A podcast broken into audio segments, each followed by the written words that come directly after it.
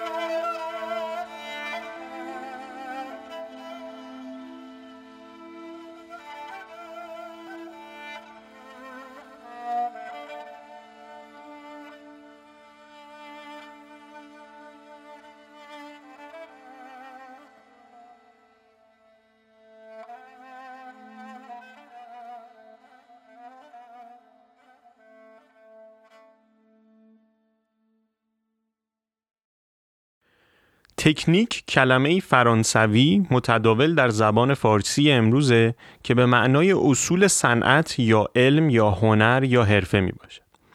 تکنیک معمولا راهی بهینه و ماهرانه برای انجام کاری یا دستیابی به هدفی است.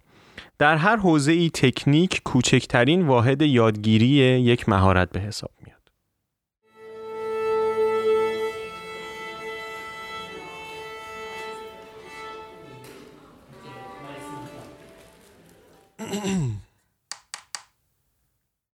سلام من پویا هستم و شما به چهارمین قسمت از پادکست بی ای گوش می دهید.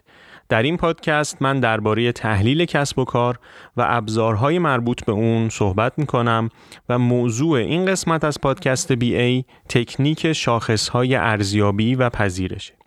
این پادکست در هفته چهارم دیماه 98 منتشر میشه.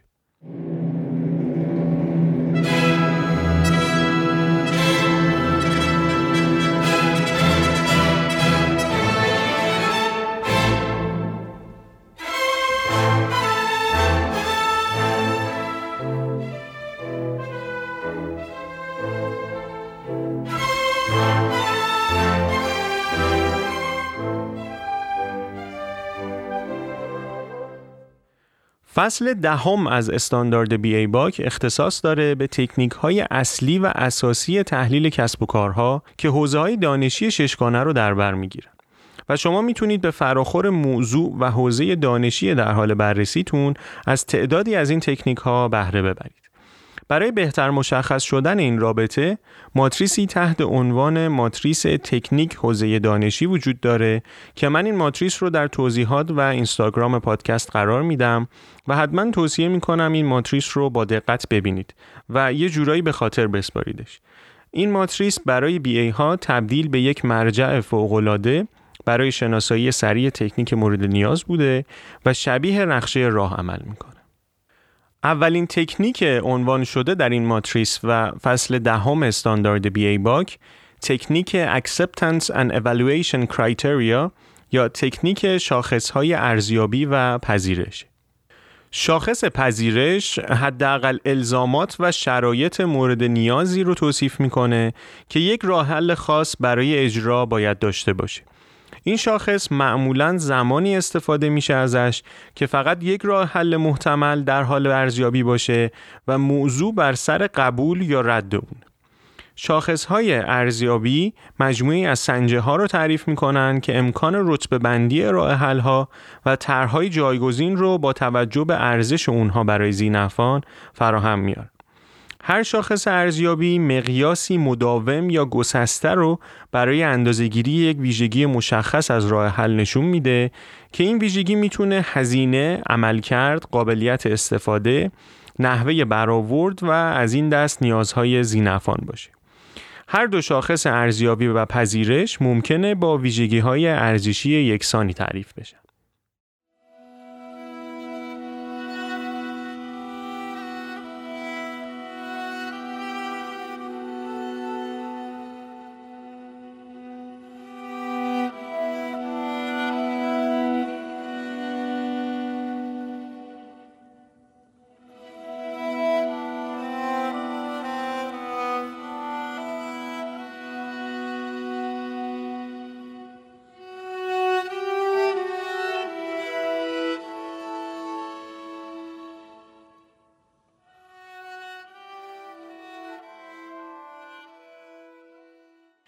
عناصر تشکیل دهنده این تکنیک دو موضوع ویژگی های ارزشی و برآوردهان که ویژگی های ارزشی خصوصیت یا کارکترهای یک راه حل که ارزش برای زینف رو تعیین می‌کنه رو یا بر اون اثر می‌ذاره رو به عنوان کیفیتی توصیف می‌کنه که یک راه حل باید از اون برخوردار باشه یا از اون اجتناب بکنه. چندتایی از این ویژگی های ارزشی رو مثال می‌زنم که بهتر مشخص بشن. اولیش توانایی ارائه اطلاعات خاصه. توانایی اجرا یا پشتیبانی از عملیات خاص می‌تونه بعدیش باشه.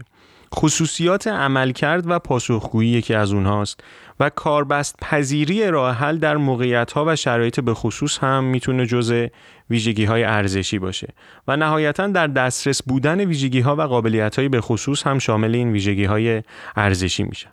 خب اینا تعریف های استاندارد بی ای باک از این تکنیک بود. حالا ببینیم داستان به زبون ساده چیه. خیلی ساده یک راه حل باید شاخصهای مشخصی داشته باشه تا از نظر زینفان قابل قبول و اجرایی باشه. مثلا تصور بکنید که روحام می‌خواد ماشین بخره. برای روحام حتما مهمه که ماشینش سانروف داشته باشه. پس راه حل قابل قبول خرید ماشین برای روحام ماشین هایی با سانروفه و باقی ماشین ها غیر قابل قبوله. همچنین یک راه حل باید قابل اندازه گیری باشه. به طوری که زینفان بتونن بهترین و مناسبترین راه حل رو از بین راه حل های در دسترس انتخاب بکنن. مثلا روحام ماشین رو انتخاب کرده اما تعدادی آپشن در دیگر ماشین ها و برندهای دیگه شاید باعث بشه که خرید ماشینش رو تغییر بده از یک ماشین به یک ماشین دیگه. توجه داشته باشید که همه این ماشین ها باید سانروف داشته باشن. ولی مثلا موضوعی مثل قیمت باعث میشه که روحام بین ماشین های سانروفدار شروع به انتخاب بکنه.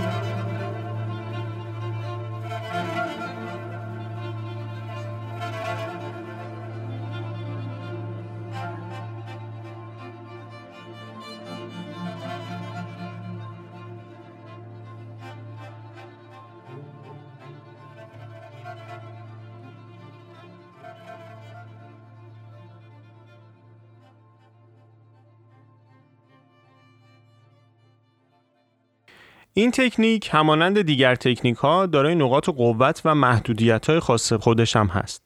از نقاط قوت این تکنیک سازگاری اون با روش های چابک یا agile رو میشه نام برد. یعنی معمولا در روش های چابک لازم نیازها در فرمت شاخص های پذیرش قابل اندازگیری بیان و نمایش داده بشن. یعنی چی؟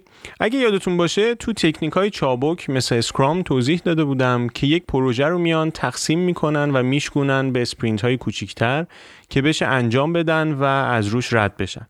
اینجا هم همینو داره میگه. میگه شاخص های پذیرش قابل اندازه‌گیری رو تعریف می‌کنه این تکنیک که ازش میشه تو تکنیک های چابک استفاده کرد و برای تایید کردن یا رد یه موضوعی ازش از اونها بهره برد. همچنین شاخص های پذیرش زمانی که نیازها تعهدات قراردادی رو نمایش میدن ضروریه محدودیت های این تکنیک هم شامل زمانیه که شاخص های پذیرشی که تعهدات قراردادی رو نمایش میدن درگیر تغییرات قانونی یا سیاسی بشن و تغییرشون دشوار بشه. و همچنین محدودیت دیگه چالش دستیابی به توافق بر سر شاخصهای ارزیابی برای نیازهای مختلف میان زینفان متنوع هستش. در نهایت چند نکته مهم هم درباره این تکنیک رو یادآوری می‌کنم. یکی از اون نکته اینه که شاخصهای پذیرش باید قابل آزمون باشه حتما. دوم اینکه جهت برآورد یک راه حل در برابر شاخصهای ارزیابی و پذیرش باید این راه حل رو در فرمت‌های قابل اندازه‌گیری تعریف کرده باشیم. و سوم اینکه شاخصهای ارزیابی و پذیرش در تمام سطوح پروژه قابل انتباق و اجرا است.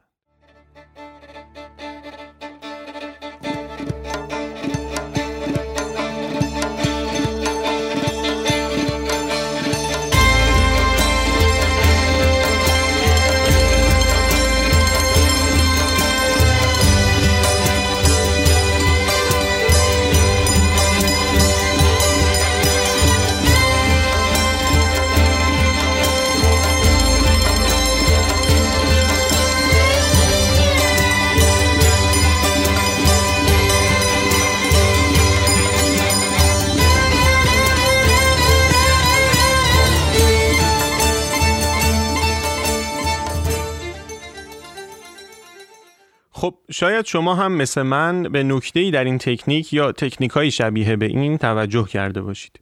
این تکنیک خیلی بدیهیه. هر عقل سلیمی داره میگه برای پذیرش و ارزیابی باید شاخصهایی داشته باشید و از اونها استفاده بکنید. حالا موضوع چیه؟ بذارید اینطوری توضیح بدم. تحصیلات کارشناسی من در رشته مهندسی صنایع بود و از کارشناسی ارشد وارد فضای رشته مدیریت شدم. شاید برای کسانی که مهندس هستن این سبک فکر کردن بدیهی باشه چون دروسی مثل ریاضی، آمار و فیزیک خوندن که باعث میشه شما منطقی و سلسله مراتبی فکر بکنید و به نظرتون بیاد این تکنیک ها بیفایده هستند و بدیهی. اما چرا این تکنیک در استاندارد بی ای باک مطرح شده و سوال بزرگ اینه که چرا اینقدر تاکید میشه روش؟ جواب این دست ها به بدیهی بودن بخش بزرگی از علم مدیریت و روش ها و تکنیک های این علم شاید در نحوه فکر کردن ما نهفته باشه که مبنای علمی با عنوان Cognitive Science یا علوم شناختیه. من در قسمت بعدی پادکست بی ای سعی می کنم بیشتر درباره این علم و تفکر سریع و کن که توسط آقای دانیل کانمن معرفی شده صحبت بکنم. و نشون بدم چرا مهمه که این بدیهیات به عنوان تکنیک مطرح بشن و مورد استفاده قرار بگیرن.